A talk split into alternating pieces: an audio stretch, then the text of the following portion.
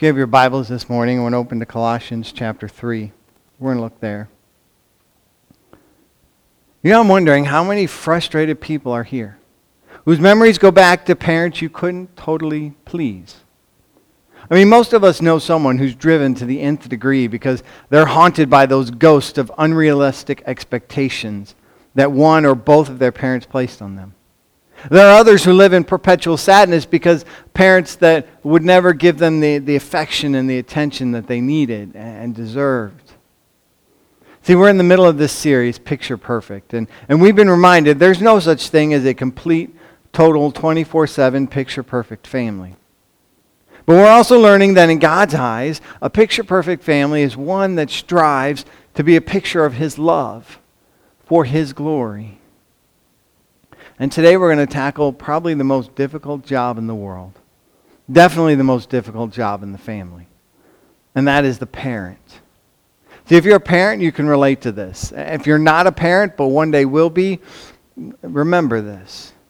There's this tension that exists in a parent and the desires for their children. Because you see, on one hand, we don't want to expect too little. But on the other hand, we don't want to expect too much.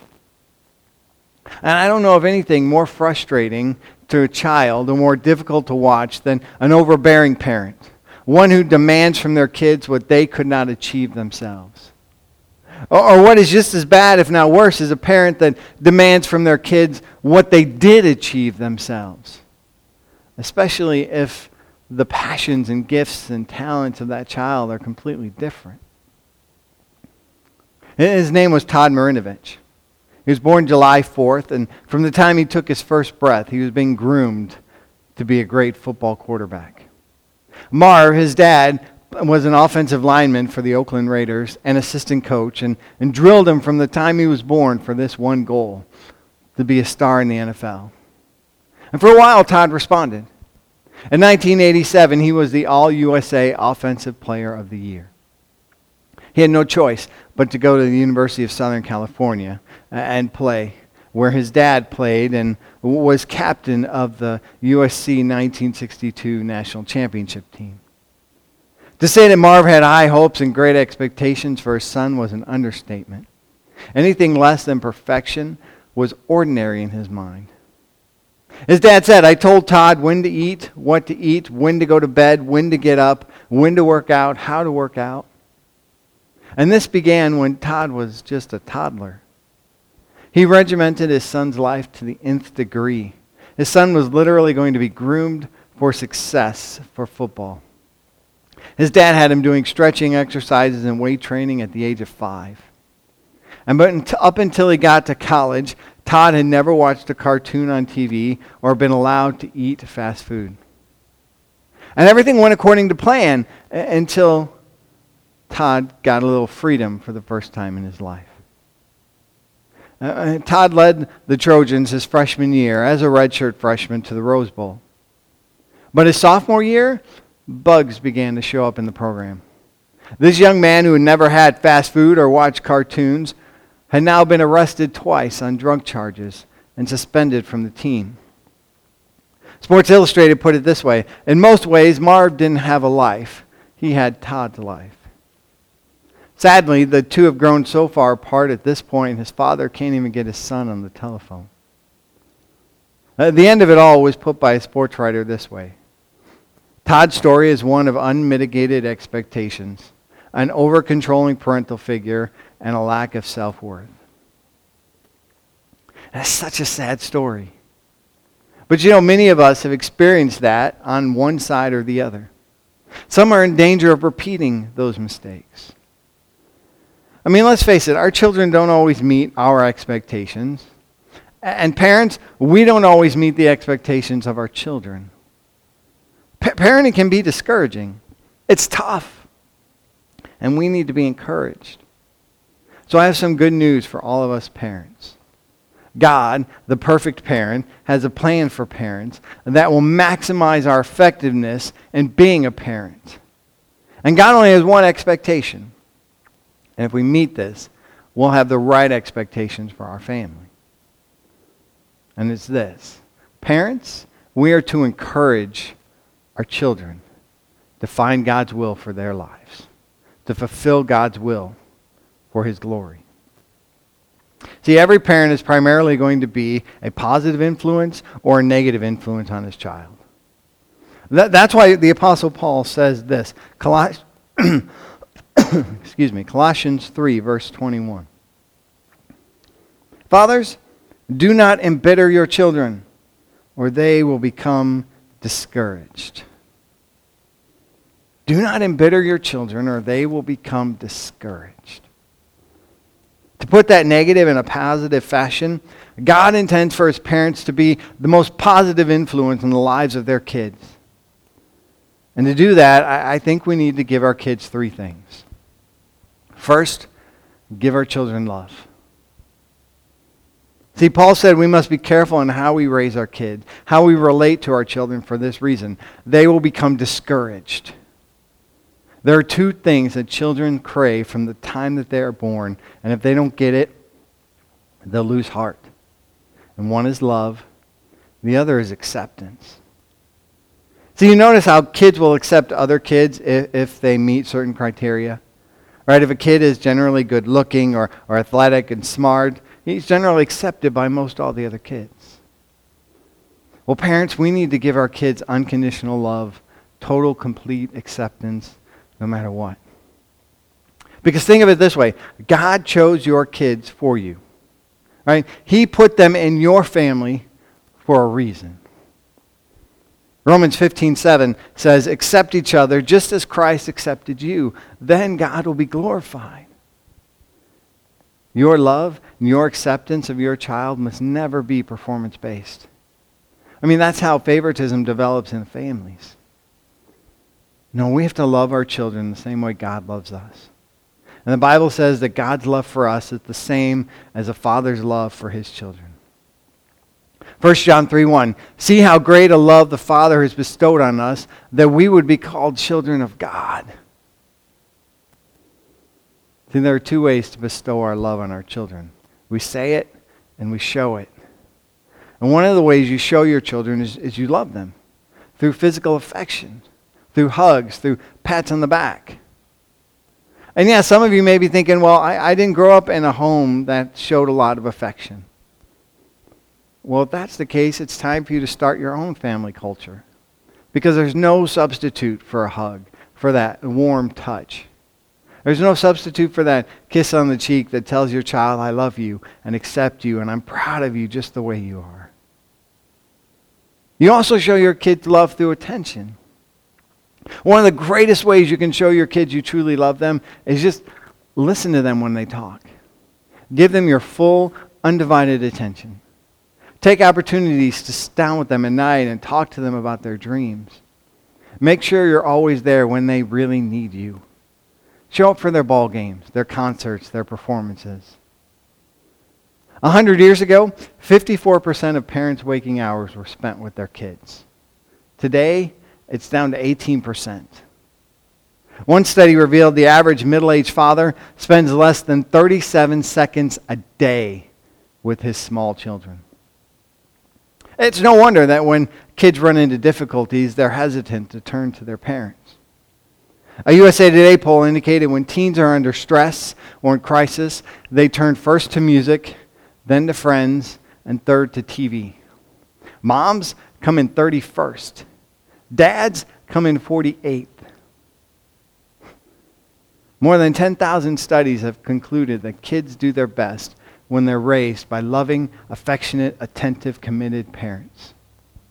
When that happens, they're less likely to be on drugs less likely to be t- retained in a grade, less likely to drop out of school, less likely to commit suicide and live in poverty, less likely to be juvenile delinquents.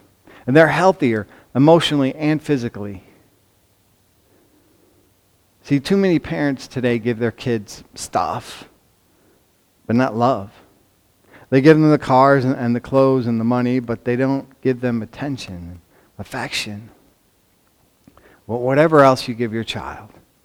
If you want to be their number one cheerleader and not their number one jeer leader, give them love. But there's a flip side to that coin. not only do we give them love, but we also need to give our children limits. Do we need to have discipline? And I realize one of the most difficult things as a parent is to discipline your child. But the Bible makes it plain that one of the jobs that God gives us as parents is to set limits for our kids and to correct those children when they deliberately exceed them. It's, it's almost appalling to go to a store today and watch some parents and how they allow their kids to just run wild. I read a woman about a woman who was in a grocery store and she watched this mother with the little girl who was about eight and her brother about five. And they just pulled items off the shelf. The little boy would throw them into the cart, and then the girl would throw them on the floor. And their mom never said a word. This went on for a while, and people began to watch. And finally, the mother picked up the little boy and put him in the basket.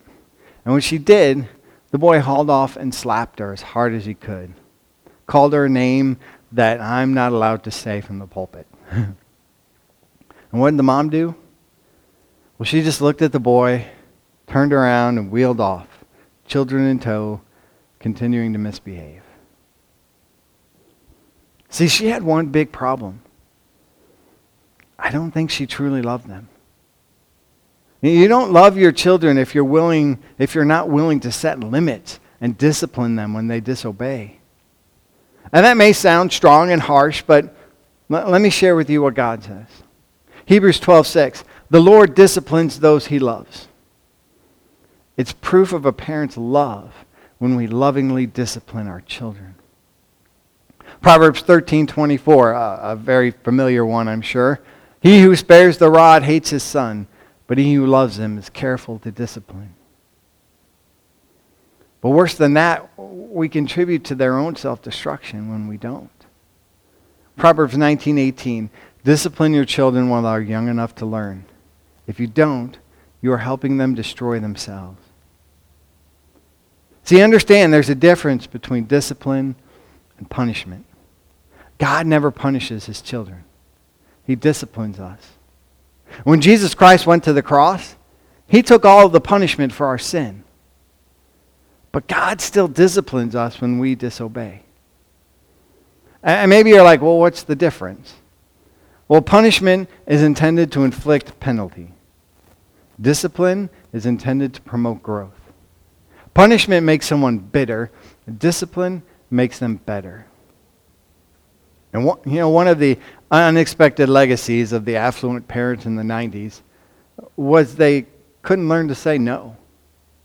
From nice phones to iPods to expensive cars, kids just seemed to get everything they wanted. And the problem was they always wanted more. And now psychologists and educators and hopefully parents are realizing it's time to teach our kids about hard work and delayed gratification. Because kids that have been given too much stuff and not enough limits and discipline grow up having a difficult time coping with life's disappointments. See, there are two ways to embitter our kids and cause them to lose heart. You can embitter them by giving them too much freedom and so few limits that they get the feeling you couldn't care less what happens to them. Or you can embitter them by being too strict, not giving them enough freedom to develop. And there needs to be a balance. You can set limits that are too strict and standards that are too high.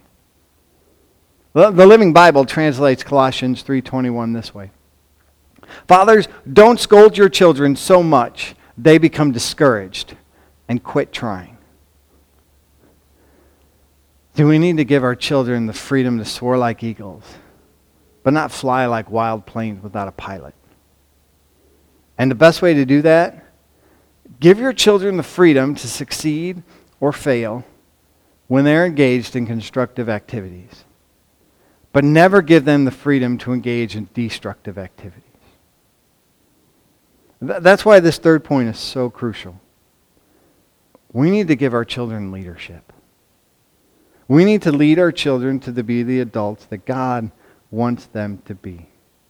And do this in a way that encourages rather than discourages them. Paul put it this way in the book of Ephesians.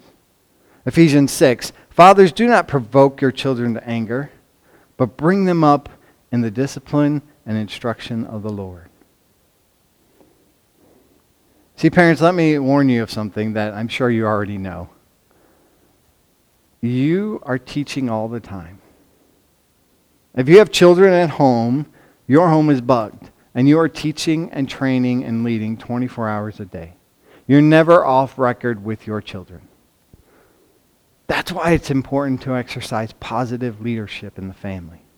The way you lead your kid is just as important as where you lead your kids. Proverbs 16:21. The wise are known for their understanding, and instruction is appreciated if it's well presented. See, there was a company that had an end of the year banquet. And they were giving their top two salesmen an award, but they did it in a different fashion to make a point. They sent them out of the room and they rearranged the tables and chairs into a maze. And they brought in the first salesman and blindfolded him. And this is how they guided him through the maze. Every time he made a wrong turn, someone would slap him on the back. But every time he made a right turn, they'd do nothing. It took seven and a half minutes to get through the maze. And when he finally got there and took off the blindfold, his attitude was not really good. Well, then they brought the second salesman in. But this time, instead of slapping him on the back when he made a wrong turn, they would take a spoon and tap their glass every time he made a right turn. He made it through the maze in 90 seconds with a great attitude. See, we can teach our kids in one of two ways by being negative all the time and screaming and fussing and nagging. Or we can teach them by being positive, by looking for the good instead of the bad, by looking for the right instead of the wrong, looking for ways to build them up and not tear them down. In every situation we face with our kids, we have to ask this question What is the spiritually encouraging thing to do? The most powerful, practical way to accomplish that is lead your kids spiritually by giving them the Word of God, by getting them into the Word of God. There's not a greater thing a parent can do for his children than meet that single expectation that God has for them. And that's to encourage your children to find God's will for their lives, to fulfill God's will for his glory. And parents, you know you have to earn the right to lead your kids. Parental leadership can only be exercised in the context of the loving relationship. So let me give you some ideas on how to be your child's number one cheerleader rather than number one cheerleader. Spend time with them, doing something they enjoy. Surprise them with a trip to a movie or a park or dinner. Have a family night where each kid gets to choose the activity of the evening. Lay your hands on them and bless them and pray for them. Tell them you love them unconditionally, that you're proud of them just because of who they are. George H.W. Bush, former president of the United States, has a resume anyone would admire. I was reading this week, he was a hero in World War II, shot down as a pilot defending his country. Elected to Congress, he was a U.S. ambassador in the United Nations, director of the CIA, vice president of the United States, and then president of the United States. And he was being interviewed, and a reporter asked him, What is the proudest moment of your career? And he said, You know, this may sound cliche, but I'll put it this way The proudest thing in my life is my children still come home. So you be your child's number one cheerleader, and they will still come home. As we close this morning, I just want to ask everyone Are you encouraging your kids to find God's will for their lives? And maybe for yourselves, are you searching to find God's will for your life? Because finding that begins by, by surrendering your life and your will over to Him. And so, if that's something you need to do this morning, I invite you to come. I invite you to stop by the church. Call me. Talk to me. I would love the opportunity to just sit and share with you more about, about giving your life to Christ, about being one of his children. But don't wait. Let's pray. Father God, we thank you as our Heavenly Father for showing us how to love our children, how to discipline our children most importantly, God, how to lead our children through your example. And so I just pray for every parent here that they continually look to you and to your word as they strive to raise their children in a way that is pleasing to you and allows their children the opportunity to develop their own relationship with you. And we pray all this in the name of Jesus. Amen.